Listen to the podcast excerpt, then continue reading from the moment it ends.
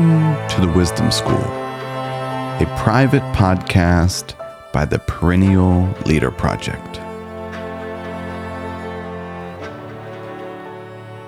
Is there anything easier and more difficult than sitting still? Why does it feel like there's always something to do or somewhere to go? The 17th century philosopher Blaise Pascal insisted that the chief symptom of our unhappiness is simply our inability to sit quietly in a room alone. Today, we often point to social media and technology as the culprit. However, we are wise to remember that distraction is part of the human condition hence the reason for contemplative practices across wisdom traditions. Seneca pointed out in On the Shortness of Life that it's not that we have a short time to live, it's that we waste much of it. As humans, we tend to squander our lives, whether through distraction or simply wandering about without a clear direction. In his Pensées or thoughts, Pascal observed, We never keep to the present. We recall the past. We anticipate the future as if we found it too slow in coming and were trying to hurry it up. Or we recall the past as if to stay its too rapid flight. Let each of us examine their thoughts they will find them wholly concerned with the past or the future. Therefore, most people never actually live, they only hope to live.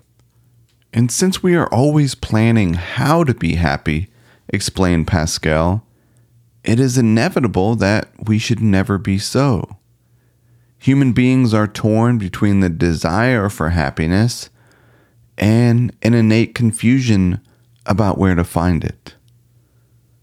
The practice of stillness is synonymous with being where you are, both physically and mentally.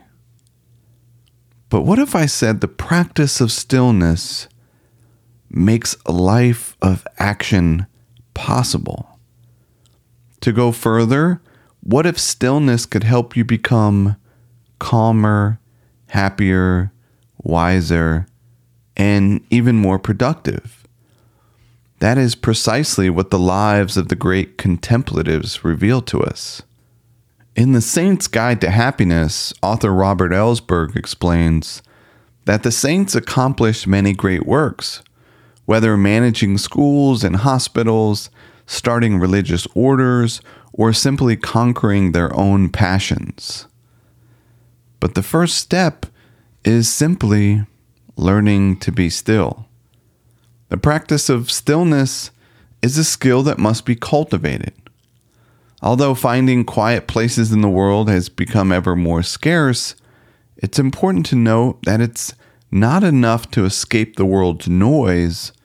One must find stillness among their own inner noise. Ellsberg writes the capacity to sit alone in one's room without going mad implies the cultivation of an inner life. This is surely not the same as an intellectual life, a capacity for learned thoughts. It is more a matter of resting in the core of one's being, what the Desert Fathers called the heart or the soul. Similarly, an ancient Buddhist sutra on knowing the better way to be alone describes an encounter between the Buddha and a monk named Thera. The Buddha taught, It is the way of deep observation to see that the past no longer exists, and the future has not yet come, and to dwell at the ease of the present moment, free from desire. What comes to mind when you contemplate sitting quietly in a room alone. It's challenging to slow down and sit right where you are. It can feel like an infinite list of things to do are simply far more important. Although one must remind themselves that taking time to sit and be is not a trivial act.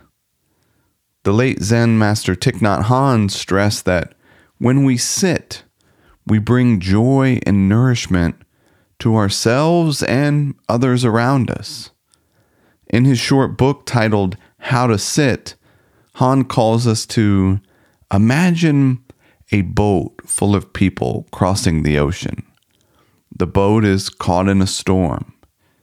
If anyone panics and acts rashly, they will endanger the boat. But if there's even one person who is calm, this person can inspire calm in others. Such a person can save the whole boat. That's the power of non action. Our quality of being is the ground of all appropriate action. Many saints and sages, burdened like the rest of us by deadlines and to do lists, found it challenging to practice stillness. And so they fashioned their own interior castle.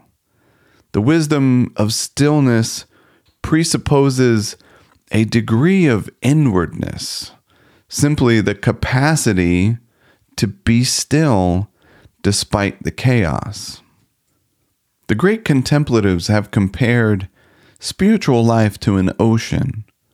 On the surface, life may feel like a stormy sea, yet the water is always calm beneath the surface. The wisdom and practice of stillness are anchored in those depths.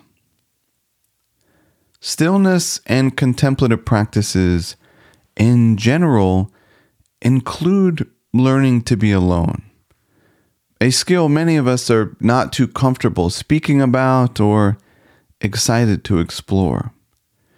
It's counterintuitive that learning to be alone leads to a deeper connection and a sense of wholeness. However, as we all know, wisdom often works in paradoxical ways. As the psychologist and theologian Henri Nouwen explained, solitude is vastly different from a timeout from our busy lives. Solitude is the very ground from which community grows. Do you ever feel this call to solitude? There seems to be a lingering desire and need to go inward through the practice of stillness.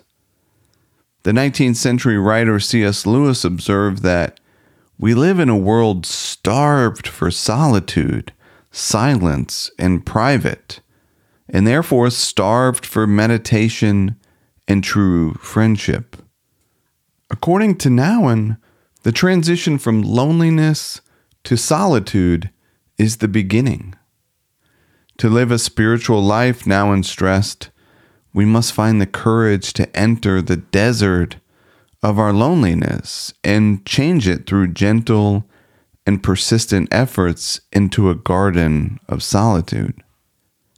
However, the movement from loneliness to solitude is the beginning of any spiritual life because it is the movement from restless senses to the restful spirit, from the outward reaching cravings to the inward reaching search. Learning to be alone is a sign of well being, and the practice of stillness is a sign of a life well lived. As Seneca pointed out in a letter to Lucilius, the primary indication of a well ordered mind is a person's ability to remain in one place and linger in their own company.